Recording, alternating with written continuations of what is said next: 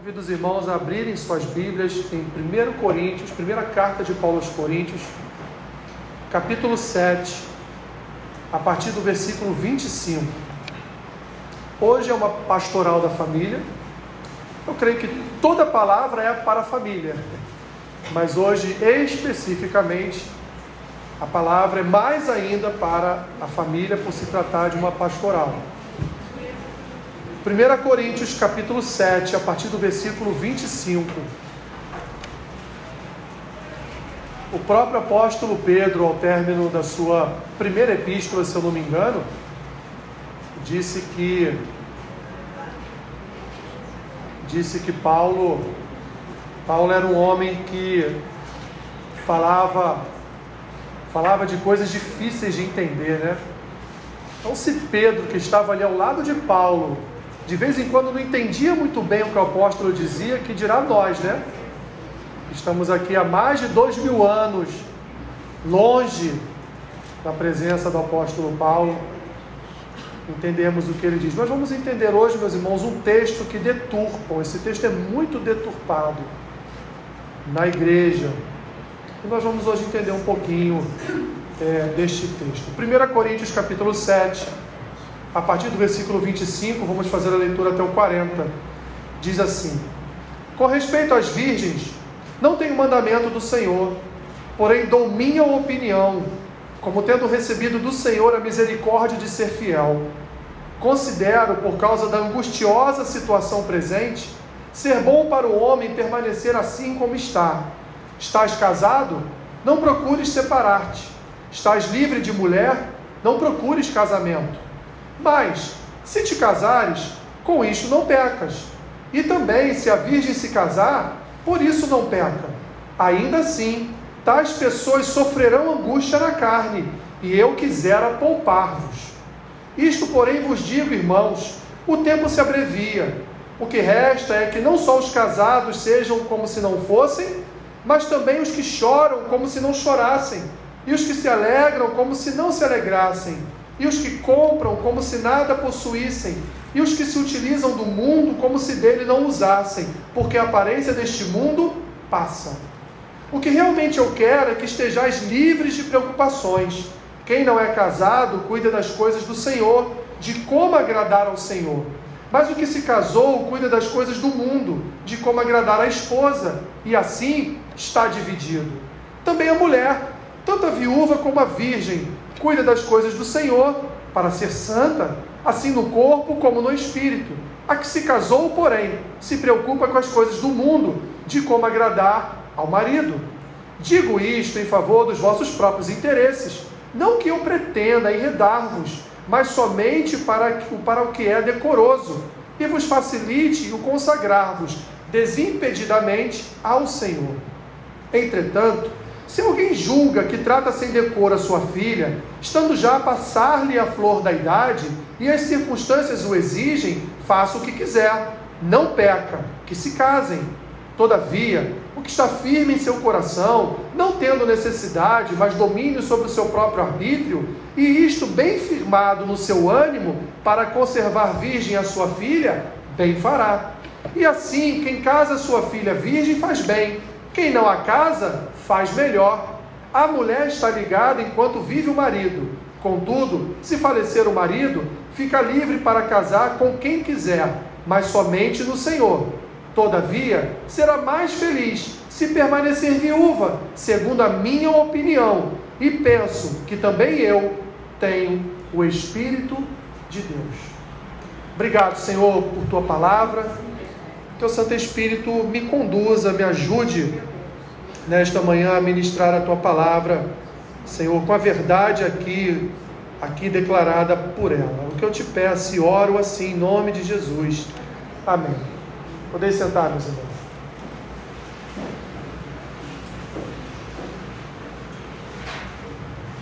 Vocês devem estar pensando assim, rapaz, que história é essa de que melhor é não casar? nós vamos entender. Né? Os que não casaram ainda já até olharam para mim assim como quem diz, ué, como assim?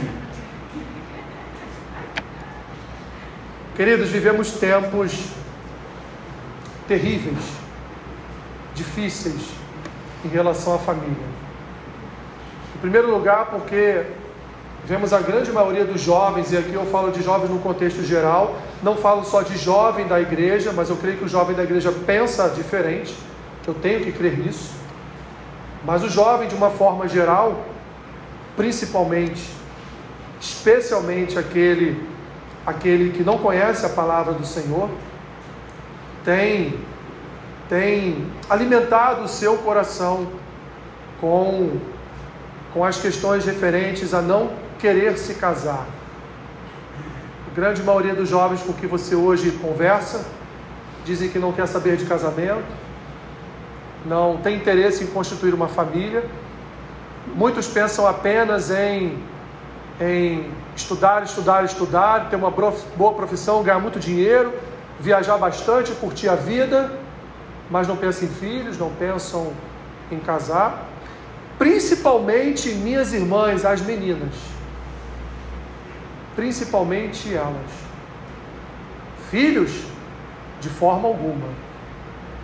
Eu sei porque eu trabalho com algumas que ainda são solteiras, outras que estão prestes a casar e algumas que são casadas e todas afirmam em uníssono: não queremos filhos.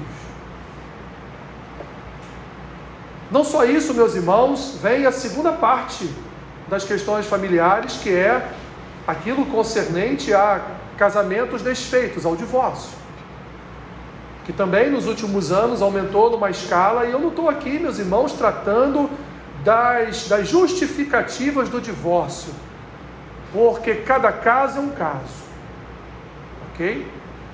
Então não estou aqui tratando de justificativas, estou dizendo que as pessoas estão se casando e dois, três, quatro anos depois estão se separando, muitas vezes por uma incompatibilidade tola que não justifica, aliás, não há nada que justifique, mas que não justifica é, o abandono do lar, não justifica a ruptura daquilo que Deus que Deus uniu. Em terceiro lugar, meus irmãos, o fato mais novo ainda na nossa história é o advento das novas formas de família. Vocês sabem exatamente o que eu estou querendo dizer toda forma de amor nesta sociedade hoje é aceitável. Dito isto, é, saindo do nosso contexto, vamos, vamos viajar alguns anos atrás, muitos anos atrás, entender o contexto de Paulo, quando ele traz à igreja de Corinto uma resposta a um questionamento.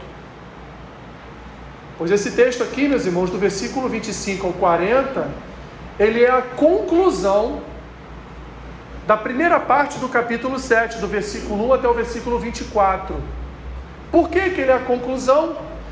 Porque ele vai estar trazendo, portanto, uma resposta de Paulo a uma indagação feita pelos coríntios. Os coríntios queriam saber de Paulo o seguinte: olha, tem uma galera aqui na igreja, Paulo, que quer ser celibatária, ou seja, não quer se casar, querem permanecer virgens e não querem saber de casamento, querem se dedicar, dedicar ao Senhor, querem ser santos, querem trabalhar na obra, querem estar 100% com as suas vidas ligadas a Deus, portanto, não querem distrações, não querem ter esposa, marido, filhos, não querem ter nada disso, querem viver sós. Mas tem uma outra parte da igreja que quer casar, quer constituir família, quer ter filhos, quer viver uma vida com outra pessoa. Então perguntam a Paulo: Paulo, qual conselho você nos dá? Casa ou não casa? E Paulo então se vê é, como o pessoal de uma sinuca de bico, né? Ele se vê ali agora. O que eu respondo para esse pessoal? Principalmente os mais jovens, porque estava vendo dentro da igreja de Corinto uma luta, uma guerra entre aqueles que não queriam se casar e aqueles que queriam casar. Os que queriam casar diziam para os que não queriam se casar: vocês querem viver uma vida na... de profanação, vocês querem viver uma vida na prostituição.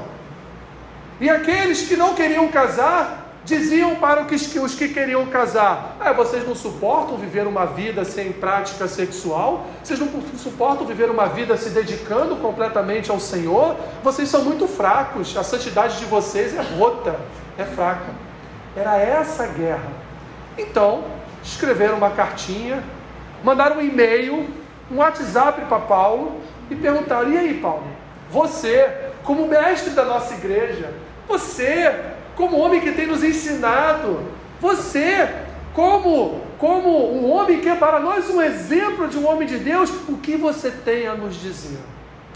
Resumindo, meus irmãos, foi isso exatamente o que aconteceu. E o pior, naquele tempo era comum os pais escolherem maridos para as suas filhas. Então a resposta de Paulo não seria só para os que não queriam casar e para os que queriam casar. A resposta de Paulo também era para os pais. No sentido de que, olha, se você casar sua filha virgem, você faz bem, não peca não, mas é melhor que você não case sua filha, é melhor que ela permaneça virgem, sem casar, solteira, toda a sua vida, para que ela possa se dedicar completamente ao Senhor ainda tinha dentro daquela cultura, ainda tinha esta cultura dos pais escolherem, portanto, ali alguém para as suas filhas.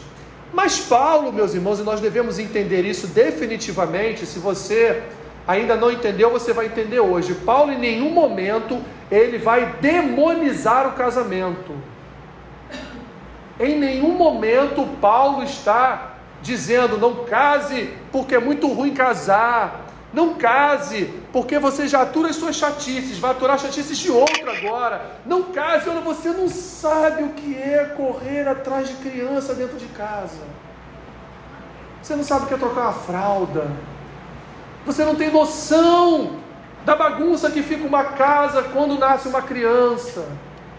Você não tem noção como é que fica a mulher depois que nasce uma criancinha. Você não tem noção de como o marido fica estressado por ter que trabalhar mais ainda na sua vida, porque agora é mais uma boca para sustentar. Meus irmãos, não é isso que Paulo definitivamente está querendo dizer. Paulo está trazendo uma exortação no sentido de que o casamento não é fácil e demanda entendimento e dedicação. E Paulo está dizendo: por demandar entendimento e dedicação, você vai ficar dividido.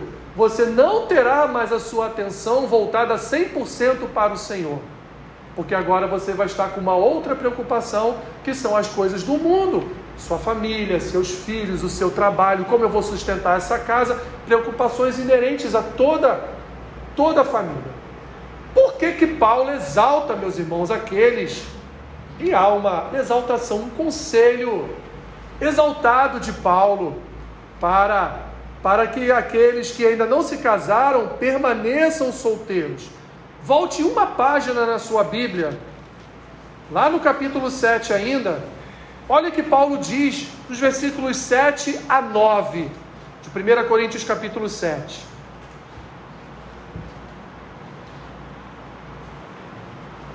Olha o que ele vai dizer, versículo 7. Quero que todos os homens sejam tais como também eu sou. Olha o que Paulo diz. Eu quero que todos os homens sejam como eu sou. E aí ele completa: No entanto, cada um tem de Deus o seu próprio dom. Um, na verdade, de um modo, outro de outro. O que Paulo está dizendo aqui? Olha, eu quero que vocês fiquem como eu sou, solteiro. Então, meu, meu irmão, meu, para de dizer que o espinho da carne de Paulo era mulher. Não era. Ok? Paulo era solteirão. Aonde você vê a família de Paulo nas Escrituras? E aqui ele revela o estado dele. Eu quero que os homens permaneçam como eu estou. Solteiro, livre de mulher, no bom sentido. Livre de uma família, livre de outras preocupações mas Paulo diz o que? Olha, mas permaneça assim se esse foi o dom que Deus te deu. Porque não é fácil ficar sozinho. Não é fácil permanecer solteiro. Não é fácil você ver todos os seus amigos casarem, né? E você, e você ali solteirão. E você ali tiozão, né? Ou, ou tiazona. Né? Enfim, não é fácil. Ele diz: então, se você tem dom para permanecer solteiro, permaneça solteiro. Se você tem dom para casar, então se case. Porque Deus tem dado a cada um o dom próprio para cada um. Ele continua. E aos solteiros e viúvos digo que lhes seria bom se permanecesse no estado em que quem vive, em que eu também vivo. O que, que quer dizer? Eu sou sozinho. Eu não tenho mulher. Eu não tenho família. Eu sou só. É o que Paulo está dizendo aqui. Ele completa no versículo 9: Caso, porém, não se dominem, ou seja, vocês não conseguirem se dominar como eu me domino, então que vocês se casem, porque é melhor casar do que viver abrasado. Volte lá para o versículo 25. Repito, meus irmãos, Paulo, Paulo então exalta, exalta a solteirice, porque ele é um homem solteiro e sabe o quanto ele servia ao Senhor na sua solteirice. Ele sabe meus irmãos, que como para ele era bom não ter outras preocupações nesta vida, se preocupar somente em pregar o Evangelho, se preocupar somente em fazer a obra missionária, se preocupar somente com as coisas com as coisas do Senhor. Então ele se dedicava totalmente ao Senhor, não se preocupava com a vida de um casado, com a formação de uma família. Assim então, meus irmãos, quando chega a partir do versículo 25, Paulo começa a fazer alertas para tempos difíceis que toda família atravessa, avisando que casamento não é montagem de casinha de boneca.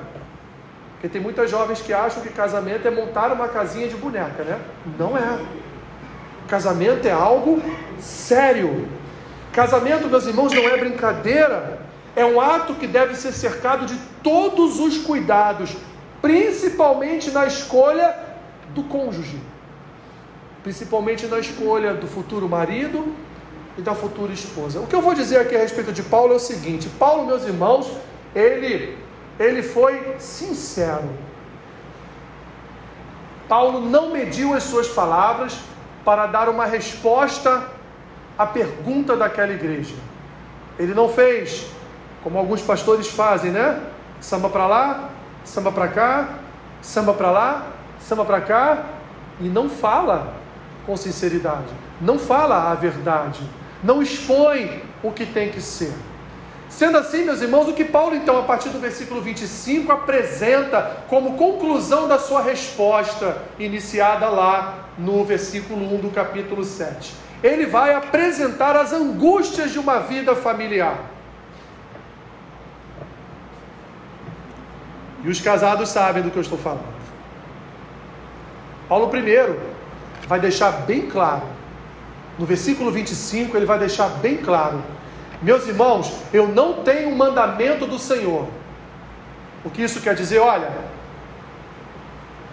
o Pentateuco não fala nada sobre isso. Os poetas, os poemas não falam nada sobre isso. Os profetas também não. Aliás, só tem um caso em que Deus fala para o profeta: tu não vai casar, não. Quem foi profeta? Jeremias. Tu não vai casar, não. É comprar terreninho para construir casa, não, amigo. Tu não vai casar. Você é meu. Você é meu e eu não vou te dividir com ninguém. Esse é um caso em que Deus botou a mão e falou: não. Jeremias. Paulo então se lembra das conversas que ele teve com os apóstolos próximos de Jesus ele se lembra então das revelações que ele recebeu do Senhor e ele diz o que para os coríntios? Olha, eu não tenho mandamento nenhum do Senhor para isso, eu não tenho o que dizer a vocês em relação do que o Senhor possa ter dito, porque Jesus falou sobre isso. Jesus em algum momento falou sobre celibato? Quando ele falou de casamento, ele falou sobre divórcio. Mas em nenhum momento ele falou sobre isso. Paulo então vai dizer o que? Olha, ele vai explicar que não havia qualquer palavra de Jesus a respeito do celibato. Ele diz: Não tem o mandamento do Senhor. Mas, como eu recebi do Senhor misericórdia, e ele vai terminar o texto lá no versículo 40 dizendo assim: Eu tenho o Espírito de Deus. Ele vai dizer: Então eu posso, eu posso aconselhar vocês. Repito, não é uma palavra, o rolo não desceu, e ele teve uma revelação. Não tinha nada nas escrituras que falasse a respeito disso.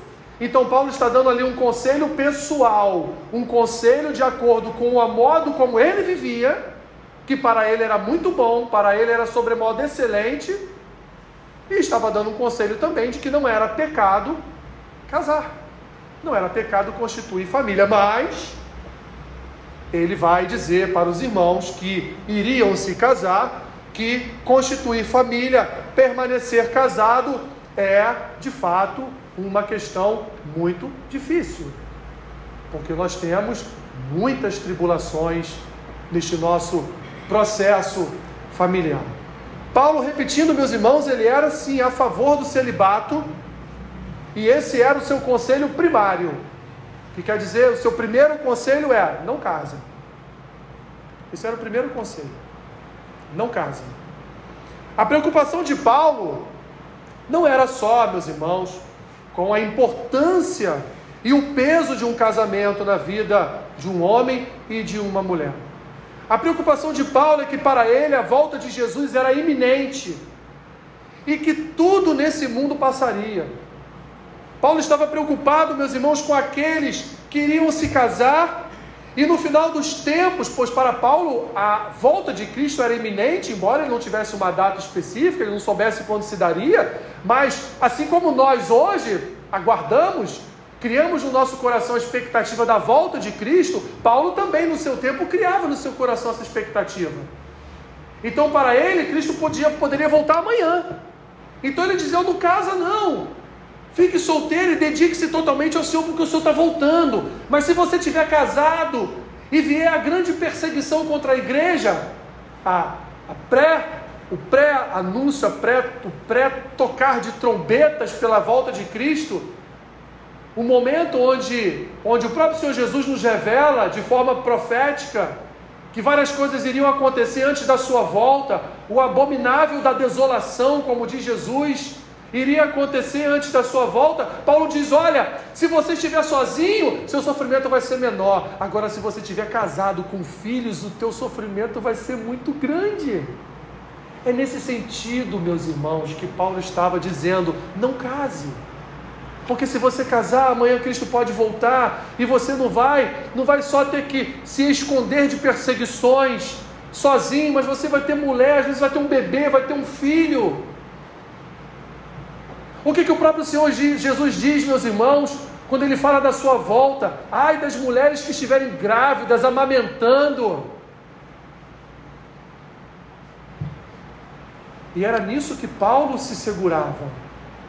Se você está solteiro, não case, porque se você casar e Cristo voltar amanhã, vai ser muito pior. Paulo não está dizendo, meus irmãos, que não é bom casar. Paulo está aqui mostrando as dificuldades, meus irmãos, que eles enfrentariam caso viesse a se casar numa possível volta de Cristo, numa possível perseguição. E Paulo então ele estava querendo poupar esses irmãos do sofrimento. Paulo então atentava para os sofrimentos que precederiam a volta de Jesus, considerando menos problemático estar sozinho e passar pelas tribulações da última hora do que estar casado e ainda ter que preocupar-se com cônjuge, com filhos, no momento da perseguição. Deturpam, meus irmãos, as palavras de Paulo. Em nenhum momento ele diz que não é bom casar. Ele só orienta que aqueles que casados são, aqueles que vão casar nos últimos dias, enfrentarão tribulações maiores do que aqueles que estiverem sós, que no caso, viúvas e solteiros. Porque ele não fala só de solteiros, ele fala também das viúvas.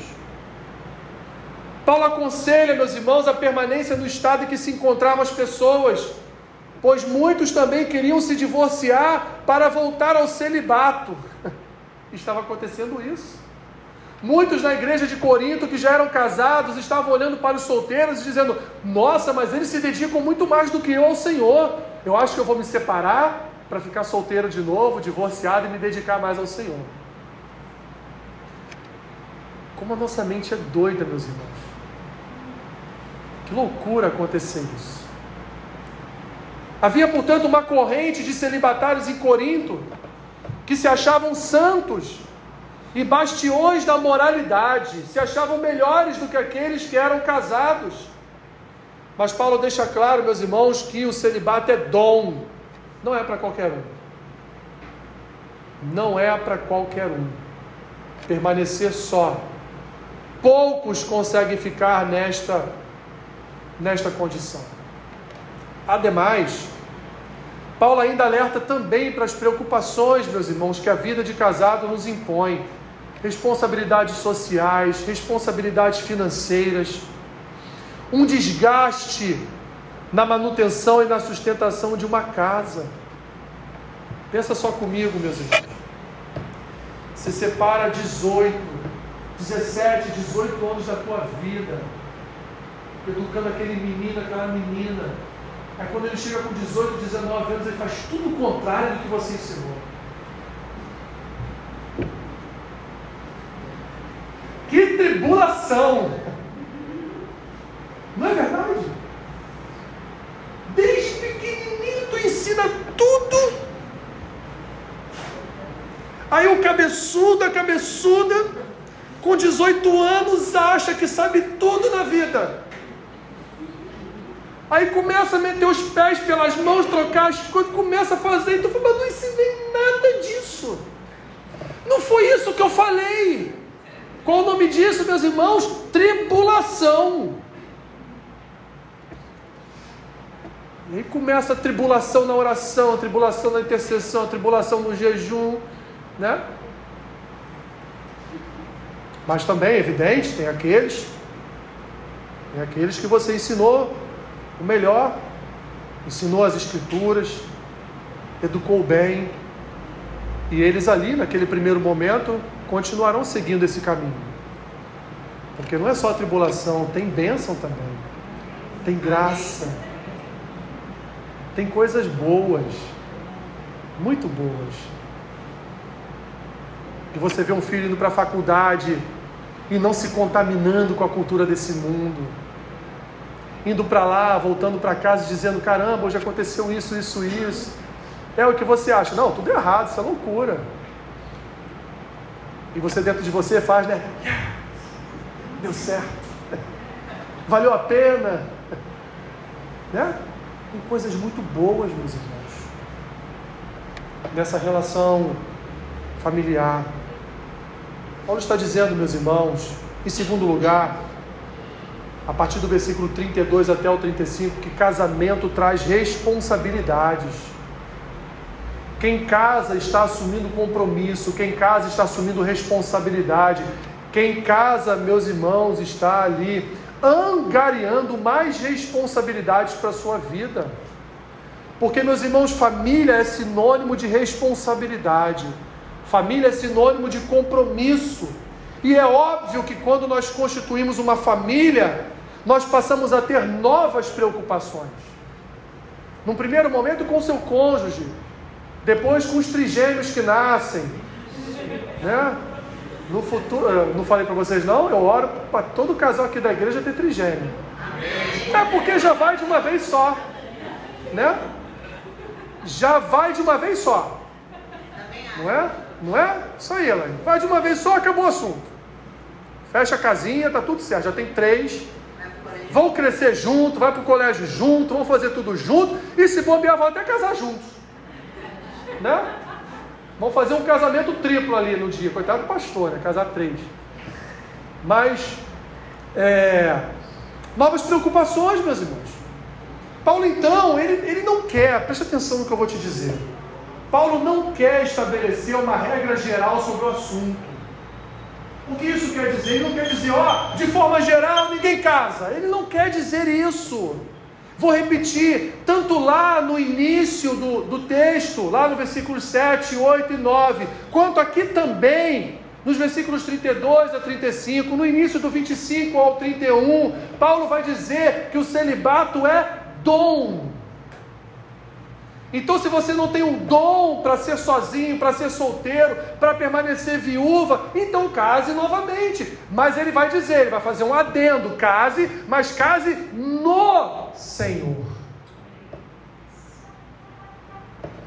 casa com qualquer um ou qualquer uma que aparecer pelo caminho, né? Case com alguém do Senhor. Case com alguém da sua fé. Paulo então ele não quer estabelecer uma regra geral sobre o assunto. Ele não está dizendo para não se casar. Ele está apenas avisando sobre as consequências do casamento.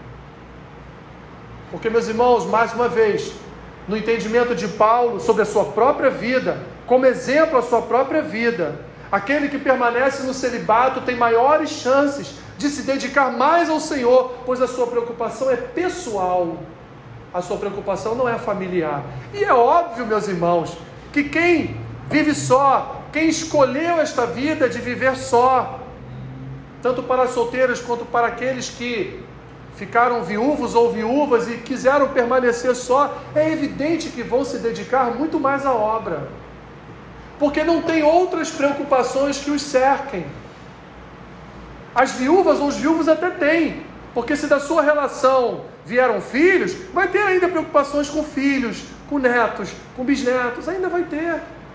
Mas não vai ter a preocupação com um novo cônjuge, com uma nova cônjuge, não vai ter essa preocupação. Porque Paulo entende que aqueles que vão se casar ou aqueles que se casaram têm maiores preocupações. A sua, como ele diz aqui, meus irmãos, o que se casou cuida das coisas do mundo, de como agradar a esposa. E a mulher que se casou também cuida das coisas do mundo, em como agradar o seu marido. Então, de fato, a atenção fica dividida. Ambos não são totalmente é, dedicados à obra do Senhor, dedicados ao, ao Senhor. E eis, meus irmãos, Eis os motivos para tantos divórcios, tantas famílias destruídas. Pessoas, meus irmãos, despreparadas para uma vida conjugal e que vieram a se casar. Pessoas que estavam contaminadas com as ilusões e distopias do mundo. Paulo, então, o que ele quer é trazer à consciência o que é ser casado, o que é ter uma família vai passar por problemas, vai passar por tribulações. Está preparado para isso? Eu lembro quando, quando eu ministrava no curso de noivos, é, a nossa maior tarefa no curso de noivos era desmanchar noivados. Essa é a maior tarefa no curso de noivos. É desmanchar noivados. É você conseguir identificar que aquele casal ali, em primeiro lugar, não tem nada a ver em segundo lugar, tem problemas e esses problemas têm que ser resolvidos antes de se casarem. Então nós identificávamos os problemas e tentávamos de alguma forma trazer à consciência deles o que é estar casado, no sentido mesmo deles repensarem a decisão. E alguns, inclusive, se separaram e hoje estão casados com outras pessoas. O intuito não era dizer se você ama ou não ama a pessoa, porque amar é uma escolha. O intuito ali era dizer: você está preparado ou não? Sim, várias coisas no casamento nós ainda vamos conhecer, porque quem não é casado não sabe das coisas de casado. Ainda vai aprender no decorrer do casamento, mas tem certas situações que já são identificadas no período de namoro e noivado que não pode seguir à frente. Como os jovens gostam de dizer, vai dar ruim vai dar ruim. E aí depois que estão casados, faz o quê?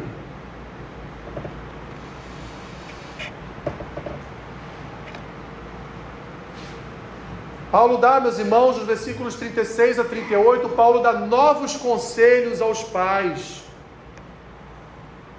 Paulo diz aos pais: olha, aos pais que escolhiam quem iam casar com as suas filhas. Paulo dizia: se a sua filha já está naquele momento em que já está quase sendo chamada de tia, né? Paulo fala que a flor, a flor da idade já está, já florou demais, já está no momento, então se você quer casar, você case ela. Há pecado? Paulo diz: não, não há pecado em você casar a sua filha. Não há problema nenhum. Diferente do nosso caso, meus irmãos, Paulo ali se atentava para a escolha dos pais em relação às suas filhas. Nosso tempo é diferente. Você Não escolhe quem vai casar com seu filho e com a sua filha, bem que você queria.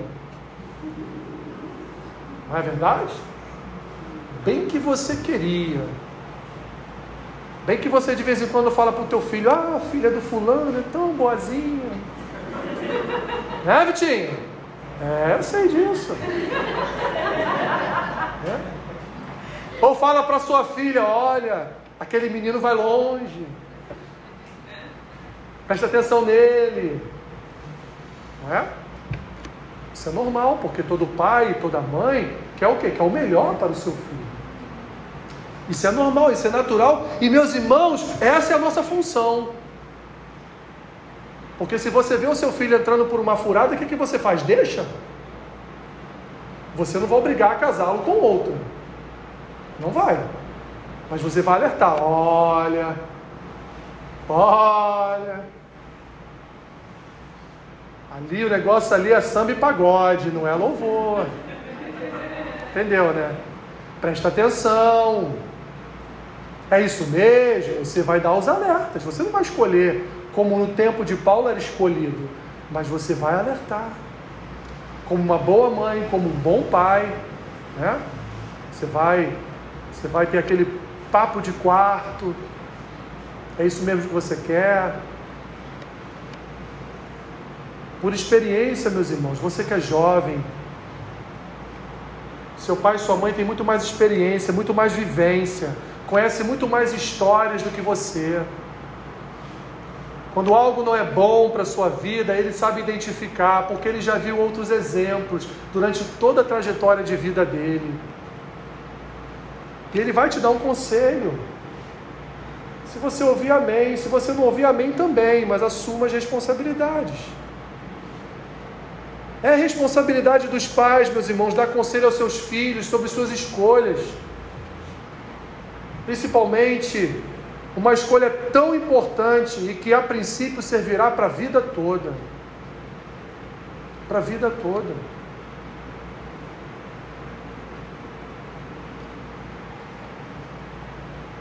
E Paulo vai terminar os versículos 39 e 40. Ele vai terminar dizendo que, olha, casamento é para a vida toda. Mais uma vez, meus irmãos, eu não vou entrar porque este não é o objetivo da palavra, entrar nas justificativas para um divórcio. Cada caso é um caso. Cada casamento é um casamento diferente. Cada divórcio conta a sua própria história. Mas as Escrituras nos ensinam, meus irmãos, que o casamento é para a vida toda.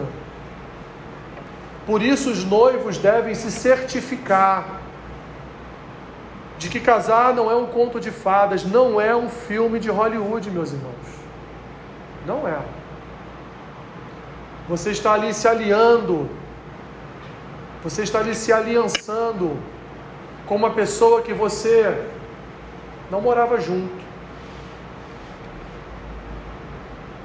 Uma pessoa que você não sabe como é o dia a dia dela dentro de casa você não conhece as manias, você acha que conhece as manias, você não conhece. Tanto é que muitos dizem assim depois que casam: Eu não sabia que você era assim. Olha, esse seu lado eu não conhecia. Lógico, ele escondeu durante todo o noivado, ele é bobo. Ela é boba de se mostrar totalmente a você? Lógico que não. Vai esconder mesmo. Aí depois, juntos, quando as máscaras caem, não tem mais como esconder. E aí, ó, achei que eu estava com Brad Pitt. Mas estou com o anãozinho do Game of Thrones.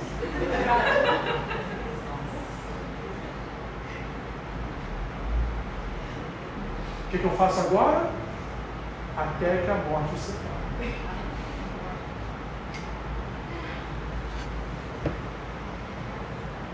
É, meus irmãos.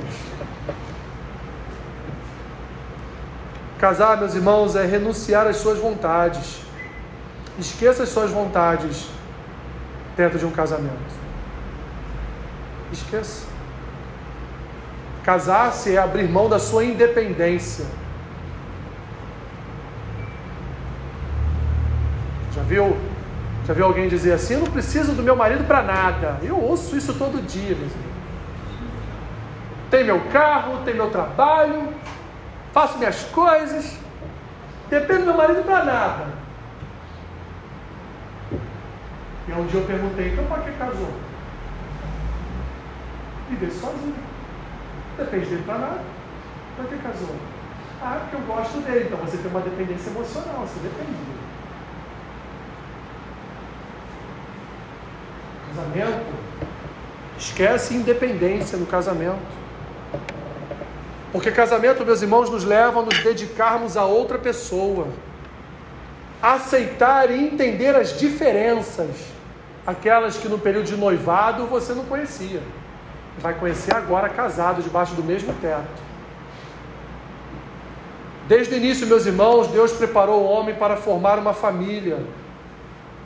Porque as bênçãos de Deus são para a família, como está lá em Gênesis capítulo 12, que em Abraão todas as famílias da terra seriam abençoadas. E o que é a igreja senão uma comunhão, uma reunião de várias famílias que convergem para uma família maior que é a família de Cristo? O que seria da igreja, meus irmãos, se não existissem famílias? É por isso que o Senhor, lá no profeta Malaquias, ele diz que abomina o divórcio, fazendo uma comparação entre o abandono do povo em relação a ele e a vida de um casal. Deus diz: Vocês me abandonaram, vocês se divorciaram de mim, vocês se afastaram da minha presença. Assim como eu abomino o marido que abandona a esposa, a esposa que abandona o marido, eu também abomino quem me abandona. Eu abomino o divórcio. É o que o Senhor diz, meus irmãos. E Jesus, quando fala do divórcio, ele diz: olha, o divórcio não era permitido, mas o divórcio só passou a ser permitido, sabe por quê? Por causa do coração do homem. Jesus joga toda a culpa no coração do homem. A culpa é de vocês, é do coração de vocês. Por isso que hoje o divórcio lhes foi permitido, porque o coração de vocês é pecador. E portanto, não suportam a vida em comum. Paulo, meus irmãos, aqui aconselha sobre casar ou não. Mas preste atenção, o mesmo apóstolo Paulo, quando escreve sua carta aos Efésios, no capítulo 5, o que ele fala? Ele fala dos deveres da mulher do homem, no capítulo 6, fala dos deveres dos filhos e dos pais para com os filhos. Incrível como o homem que era solteiro, não era casado, não conhecia as coisas do casamento, quando escreve a sua carta aos Efésios, tem do Senhor uma revelação, porque ali ele não está dando conselho, em Efésios 5 ele não está aconselhando, em Efésios 5 ele está dizendo aquilo que o Senhor revelou a ele que a mulher seja submissa ao seu marido, como a igreja é submissa a Cristo. Que o marido ame a sua mulher e por ela se entregue totalmente, assim como Cristo se entregou em amor totalmente para a sua igreja. E no capítulo 6 ele diz: Filhos, honrem pai e mãe, porque esse é o primeiro mandamento com promessa, para que os seus dias sejam prolongados na terra, e pais, pais, não venham aborrecer os seus filhos, mas que você venha admoestá-los e discipliná-los no Senhor.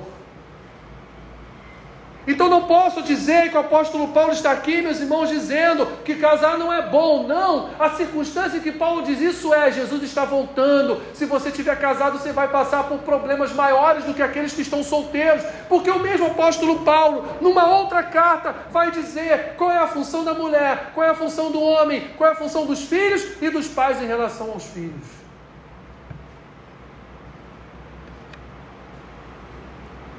Resumindo, meus irmãos, concluindo, aos que não se casaram, Paulo diz: cuidado. Olha aí, os que não se casaram ainda, cuidado. Porque casamento é um assunto espiritual, não é terreno. Casamento é espiritual, não é terreno. Aos que casaram, Paulo diz: mantenham-se firmes e unidos até que a morte os separe. Não escolheram casar?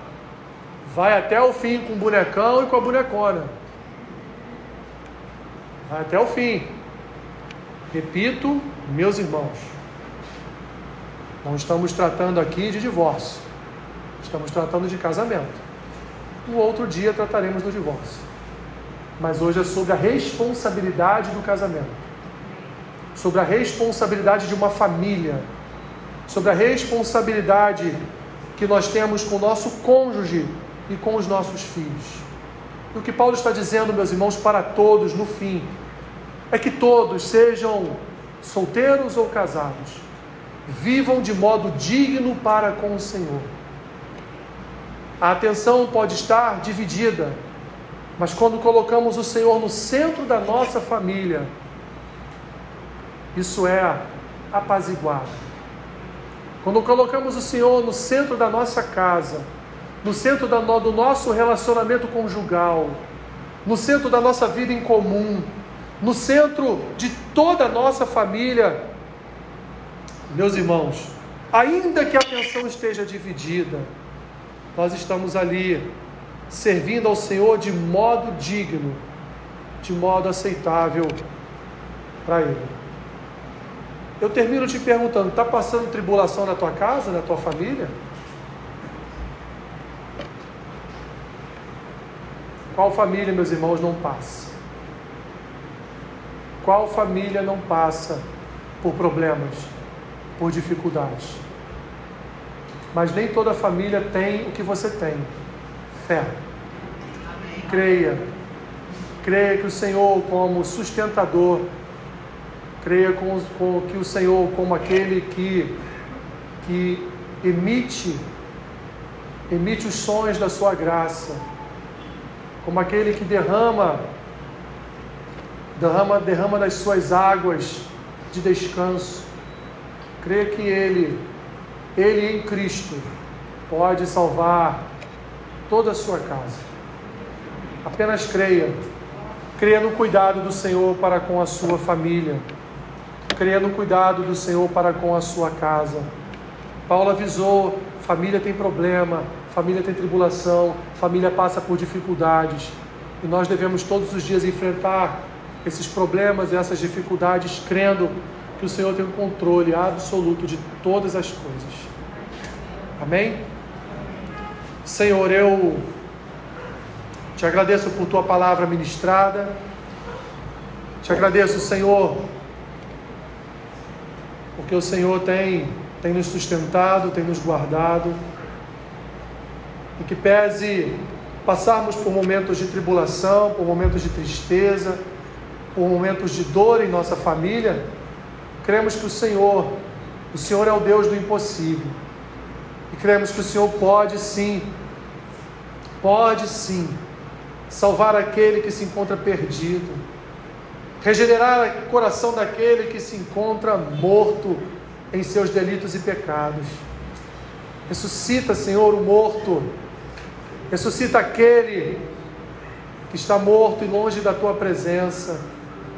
Ó oh, Pai, envia, envia a tua salvação. Envia, Senhor, a semente da tua palavra a esses corações. Levanta pessoas seja no trabalho, seja numa faculdade, numa escola, seja, Senhor, na rua. Levanta, levanta pessoas que preguem a tua palavra a esses nossos familiares, que preguem o teu evangelho a esses nossos familiares, para que não seja só da nossa boca, porque, como diz a tua palavra, o profeta às vezes não encontra honra dentro da sua própria casa. Assim, Senhor, levanta, levanta atalaias da hora para falar a estes, Senhor, para que a tua palavra chegue a esses corações e venha mudar todas essas vidas.